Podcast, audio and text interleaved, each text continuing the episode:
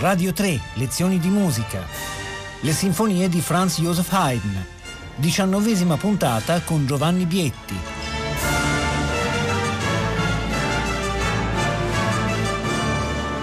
Buongiorno da Giovanni Bietti, benvenuti. Cominciamo oggi un nuovo ciclo, il terzo ormai, dedicato alle sinfonie di Haydn. Negli ultimi tempi abbiamo seguito il percorso di questo corpus meraviglioso in senso cronologico, partendo dalle sinfonie giovanili, poi arrivando al periodo Sturm und Drang, alle cosiddette sinfonie teatrali e cominciamo oggi a parlare di uno dei più grandi cicli haydniani, le cosiddette sinfonie parigine, che sono scritte per Parigi per l'appunto, che Haydn scrive intorno alla metà degli anni 80, 1785-1786. È una importante commissione internazionale, una delle prime grandi commissioni internazionali di Haydn, che viene da una loggia massonica, una stagione di concerti organizzata dalla Loge Olympique di Parigi. Questa commissione viene da un aristocratico, naturalmente appartenente a questa loggia, il conte Conte d'Ogny. E quindi Haydn scrive non più per la sua orchestra di Esterasa, dei principi Esterasi, ma scrive per una grande capitale internazionale e naturalmente questo si riflette nelle caratteristiche di queste sei sinfonie parigine. Tra l'altro è la prima volta che Haydn scrive un ciclo di sei sinfonie. Fino a questo momento aveva scritto dei piccoli cicli di tre, pensiamo alle sinfonie del giorno, le numero 6, 7, 8 di cui abbiamo parlato nella in una puntata, nelle puntate di diverso tempo fa, invece in questo caso abbiamo a che fare con sei sinfonie Haydn aveva scritto spesso cicli di sei quartetti, ma è appunto la prima volta che si cimenta con sei sinfonie. Sei sinfonie che sono naturalmente complementari fra loro, complementari nel tono, tonalità differenti, tipologie differenti. È come se Haydn volesse in queste sei sinfonie ripercorrere in qualche modo molte caratteristiche che già aveva affrontato nel corso della sua carriera. Quindi per esempio c'è una sinfonia festiva abbiamo parlato di questa tipologia, sinfonia in Do maggiore, che è proprio la prima del ciclo, quella di cui parliamo oggi, con un tono molto trionfale, con delle fanfare, però anche con molti altri aspetti differenti. C'è una sinfonia in modo minore, particolarissima, la numero 83, c'è una sinfonia spiritosa, brillante, straordinaria in Si bemolle maggiore, la numero 85, la cosiddetta regina, c'è una sinfonia trionfale, ricca di fanfare, ricca di colpi di scena, che è la numero 86 in Re maggiore, e ci sono due, due sinfonie che probabilmente Haydn intendeva come una prosecuzione degli esperimenti nel campo delle cosiddette sinfonie da camera. Sono tutte tipologie di cui abbiamo parlato affrontando la precedente produzione haydniana. Quindi queste sinfonie parigine sono naturalmente una summa in qualche modo. Haydn vuole per l'appunto sintetizzare molte delle conquiste che già aveva sviluppato, conquiste dal punto di vista formale, conquiste dal punto di vista della tipologia sinfonica, conquiste soprattutto dal punto di vista orchestrale. Senza dubbio c'è anche l'idea di mostrare al pubblico parigino la propria bravura. Quindi c'è anche un aspetto molto esteriore, molto dimostrativo in queste sinfonie. La sinfonia di cui parliamo stamattina è la sinfonia numero 82 che oggi è considerata la prima del ciclo. In realtà Haydn aveva pensato per la pubblicazione a un ordine differente, poi se avremo tempo ne parleremo. La sinfonia numero 82 è una sinfonia in Do maggiore e appartiene alla tipologia che già vi citavo della sinfonia festiva o festosa, quindi percorsa da fanfare in questa tonalità molto luminosa, molto aperta di Do maggiore. Spesso le sinfonie festive prevedono i timpani e le trombe, quindi hanno questo carattere dichiaratamente marziale. In questo caso Haydn scrive due corni in Do alto o due clarini o due trombe, quindi c'è la possibilità di, di alternare o eventualmente di eseguire con due formazioni diverse. L'esecuzione che sentiremo usa i corni alti, quindi il suono è leggermente più trasparente, è leggermente più, più dolce. Quali sono le caratteristiche delle sinfonie festive? Beh, basta sentire l'inizio di questo famoso primo movimento che alterna in pochissime battute tre materiali molto diversi. A piena orchestra tutti gli strumenti suonano insieme praticamente un arpeggio ascendente. Sentite questi unisoni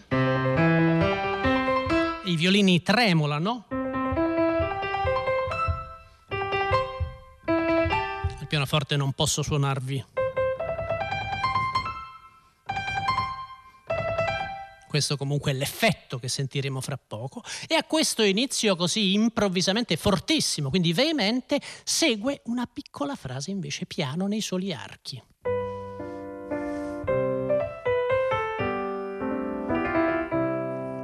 Quindi una risposta, cioè una prima affermazione fortissimo, una risposta piano e poi di nuovo a piena orchestra un terzo materiale completamente diverso, una fanfara.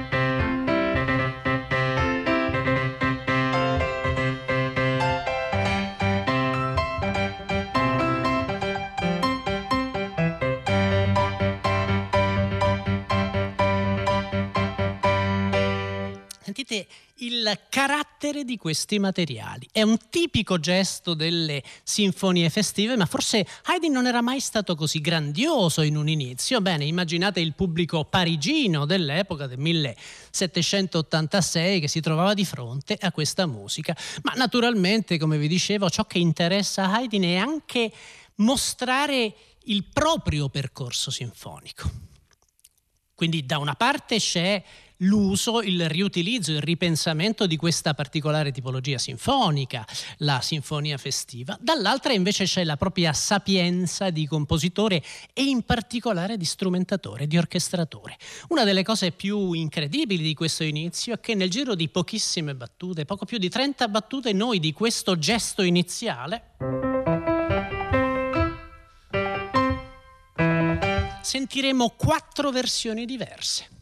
Finita questa grande fanfara, questo episodio iniziale, torniamo a sentire l'inizio, ma l'inizio è strumentato in maniera completamente diversa. È piano, ci sono solo i violini che ci fanno sentire. Senza più tremolo. E un flauto e due oboi ci fanno sentire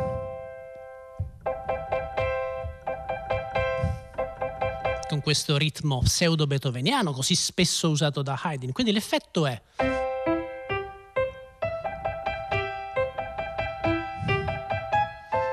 Poi improvvisamente l'intera orchestra, il tessuto si fa molto più drammatico, andiamo in modo minore e il tema, l'arpeggio si trova nei bassi. Gli altri strumenti suonano, i violini suonano delle sincopi. E invece i fiati suonano di nuovo.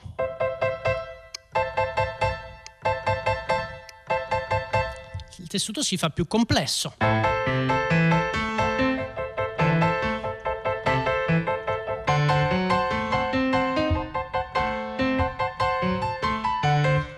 Sono già tre configurazioni completamente diverse di questo semplicissimo materiale iniziale che si presentava con tutti gli strumenti insieme, un arpeggio ascendente. Avete visto già due diverse facce che sono in qualche modo derivate da questo inizio e immediatamente dopo Haydn ce ne presenta una terza.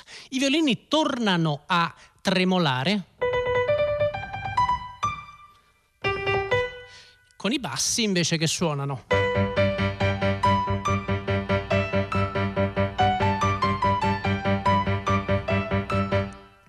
Che interessa Haydn quindi è mostrare attraverso l'orchestrazione facce continuamente cangianti dello stesso materiale. E se ci pensate noi abbiamo a che fare quindi con una prima affermazione di questo arpeggio che è un unisono, quindi un gesto tradizionale, all'epoca si diceva un premier coup d'archer, poi abbiamo invece una trasfigurazione, un contrasto poi il tessuto diventa quello delle, di cui abbiamo parlato, le sinfonie Sturm und Drang.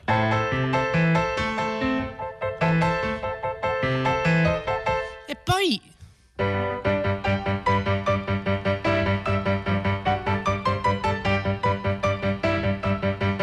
Sentite il contrasto che soprattutto è un contrasto orchestrale, ma senza dubbio il carattere di questa musica è un carattere molto ben definito, è appunto il carattere delle sinfonie festive. Haydn naturalmente gioca sul contrasto. Il contrasto è già contenuto nei materiali iniziali, l'abbiamo sentito. Quattro battute fortissimo, quattro battute per soli archi piano e poi la grande fanfara. Tre materiali completamente diversi. Nulla di strano nel fatto che il secondo tema, che arriva abbastanza rapidamente, ha una scrittura ancora differente, diventa una scrittura quasi cameristica. Una volta di più Haydn stabilizza, rilassa il tessuto grazie all'accompagnamento cosiddetto albertino, questa pulsazione regolare.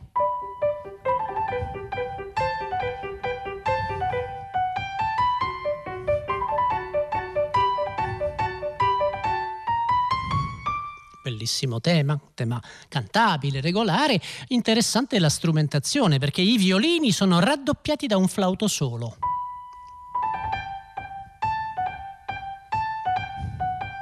Questa linea è raddoppiata dal flauto che quindi colora, ricama in qualche modo la linea dei violini e poi c'è un'idea straordinaria, il basso è tenuto da un fagotto solo.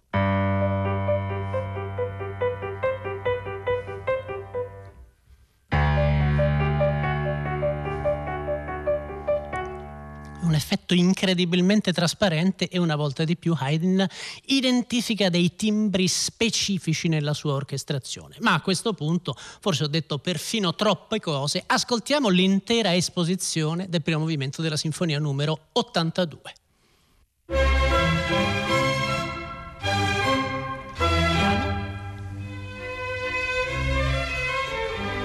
Fanfara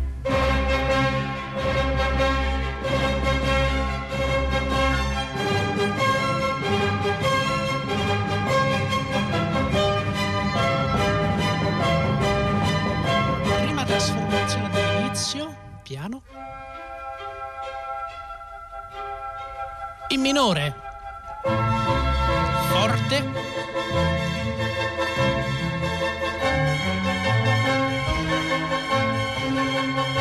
Terza fascia.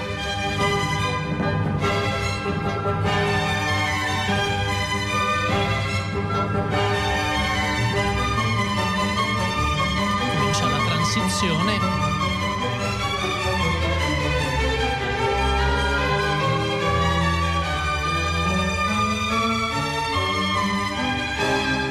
spine in modo minore.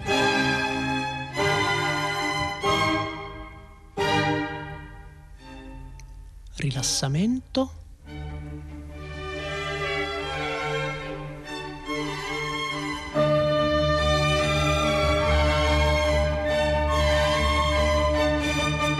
Secondo tema, attenzione.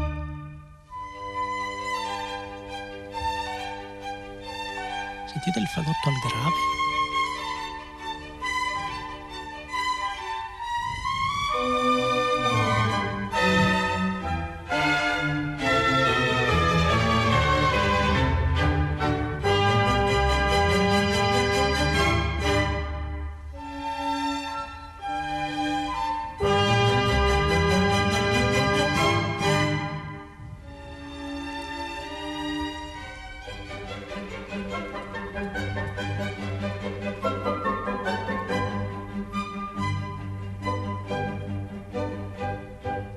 E questa è tutta l'esposizione che adesso verrà ripetuta. Naturalmente avete sentito le diverse facce di questo lapidario tema iniziale, avete visto la differenziazione strumentale meravigliosa del secondo tema. Se noi ascoltiamo l'inizio della ripresa di questo primo movimento, non vi faccio sentire lo sviluppo, potete sentirlo per conto vostro, è un, naturalmente uno stimolo in più per gli ascoltatori.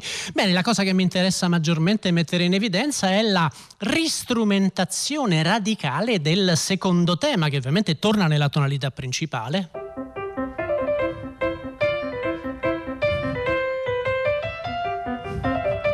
eccetera. In questo caso avete sentito il raddoppio all'acuto del flauto e il basso tenuto dal fagotto. Bene, qui il raddoppio invece dei violini avviene da parte del fagotto solista. Un'ottava più in basso, quindi con un effetto un po' più velato, più roco, una sorta di ombra del tema e il bordone, questo basso tenuto, è affidato a una coppia di corni. Il tema viene completamente riscritto. Quindi l'idea della trasformazione orchestrale è assolutamente uno degli aspetti che Haydn interessa maggiormente. Sentiamo la fine dello sviluppo e l'inizio della ripresa, come sempre vi seguo un po' durante l'ascolto.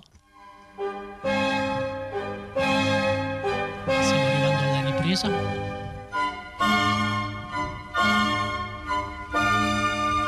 Pianissimo. Ecco la ripresa.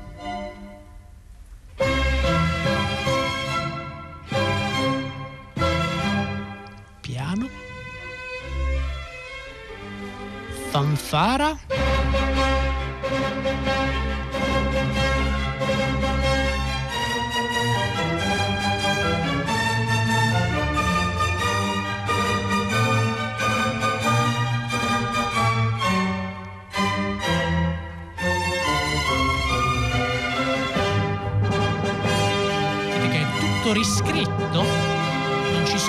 Trasformazioni dell'inizio.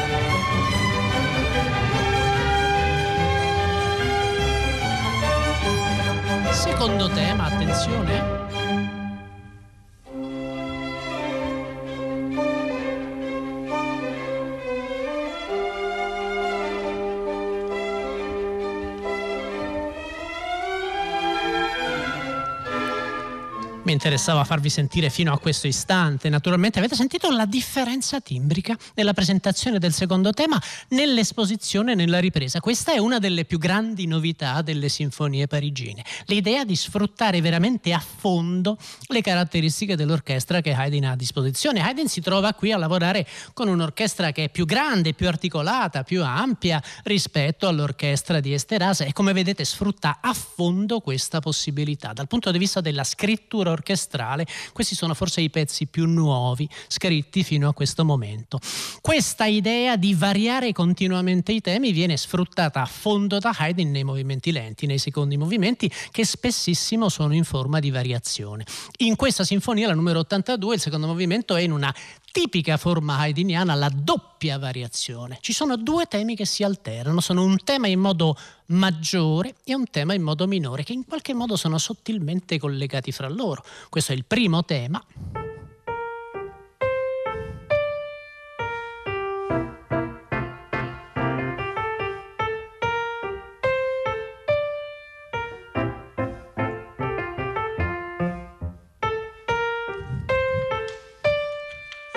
Interessante anche questa idea di presentarci il tema senza armonizzazione, quando torna sarà armonizzato in maniera originalissima.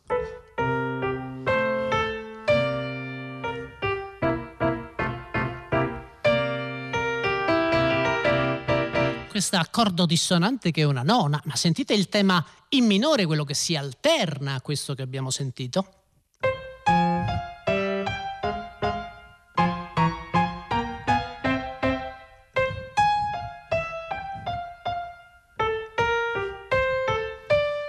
Credo che il collegamento, la parentela fra i due temi sia assolutamente evidente se ascoltiamo almeno il tema in maggiore, il tema in minore, poi l'inizio della prima variazione, che ovviamente è in maggiore, le variazioni si alternano, ci renderemo conto della particolarità di questa costruzione che è una tipica innovazione haydniana, la doppia variazione.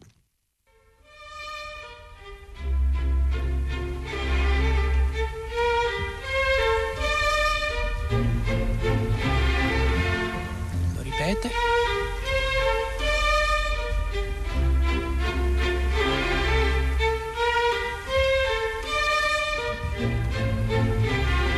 Seconda parte.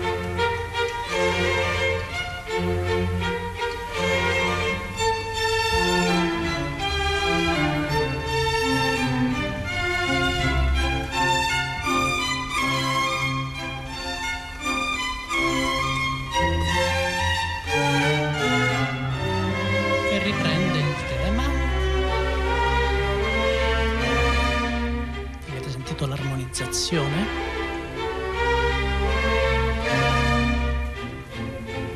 Ripete la seconda parte.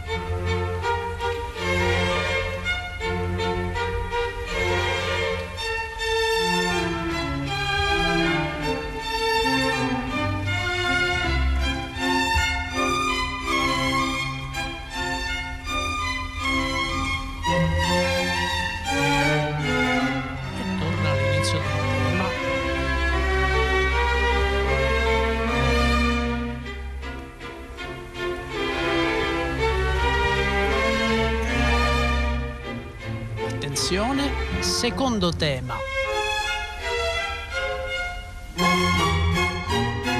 Contrasto interno, piano, forte. Ascoltiamo.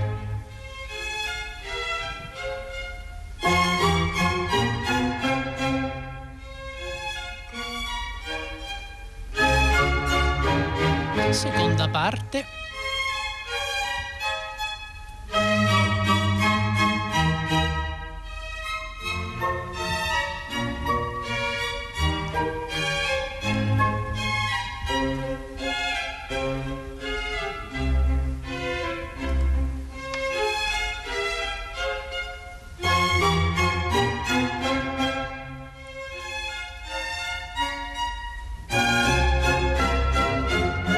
Nuovo.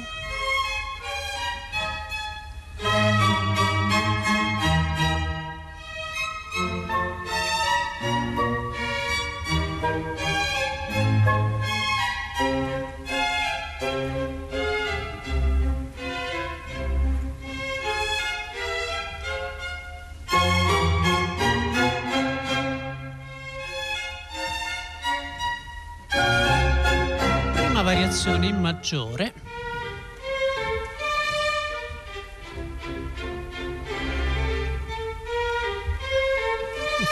Quasi identico, ma sentite l'azione?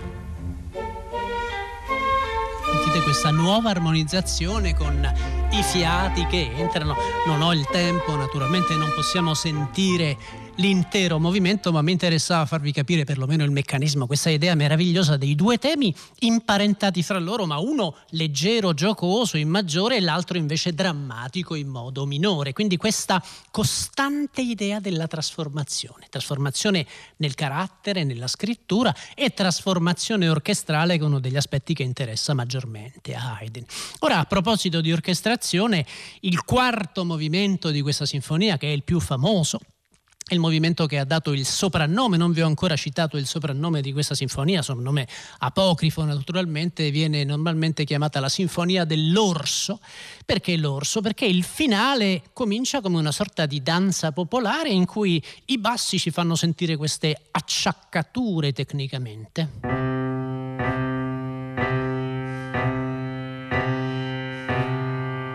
E questo sarà uno degli elementi fondamentali del movimento. Quindi questa sensazione di pesantezza nel basso. Esiste una tipologia di danza popolare che è la danza dell'orso, proprio i contadini che andavano in giro con l'orso, pensate a Petrushka di Stravinsky. Quindi questo inizio, che è un inizio folgorante,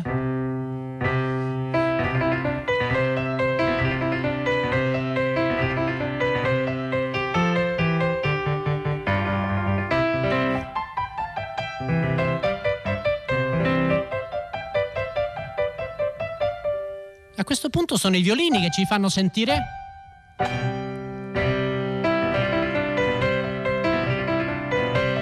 Beh, l'ispirazione popolare è, credo, chiarissima, evidentissima, ma il modo in cui Haydn sviluppa questo materiale è stupefacente. Nel frattempo ascoltiamo l'esposizione di questo finale semplicemente la prima parte che è in forma sonata e poi spero che avremo il tempo di arrivare fino alla fine o comunque sentiremo qualcosa anche dello sviluppo e della seconda parte. Ecco il finale della Sinfonia dell'Orso.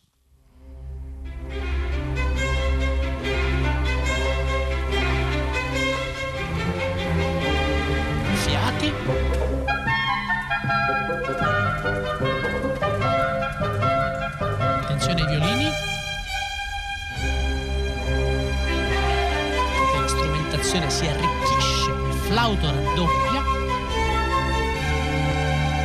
Attenzione sempre alle acciaccature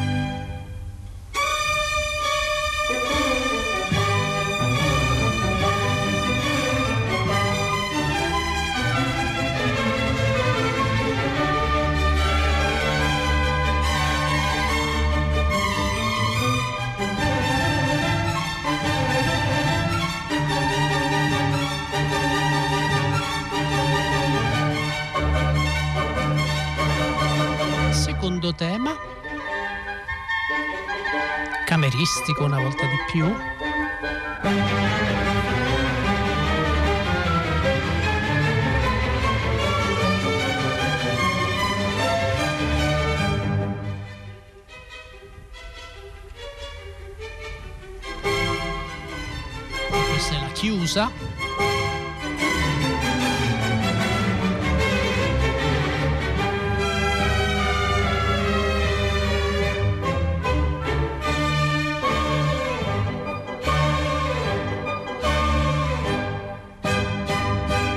Questa è l'intera esposizione del finale. Se adesso cominciamo a sentire lo sviluppo, abbiamo il tempo di sentirlo, sentiremo anche l'inizio della ripresa, vi renderete conto che questo tema così popolaresco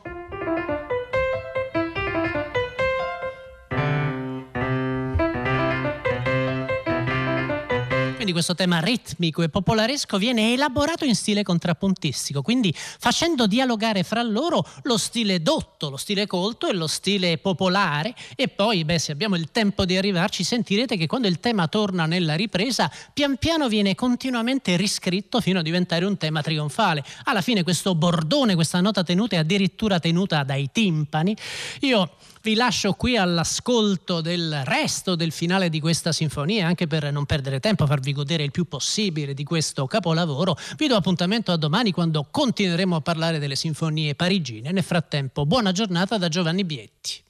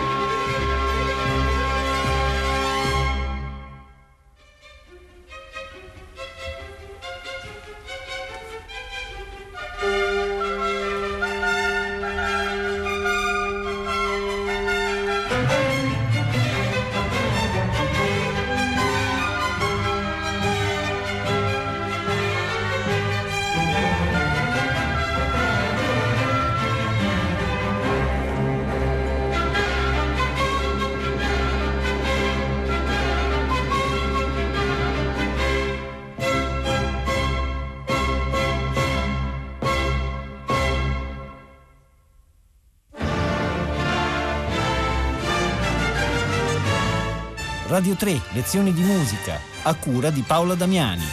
Potete ascoltare tutte le lezioni di musica dal sito di Radio 3 e scaricarle con l'app RaiPlay Radio.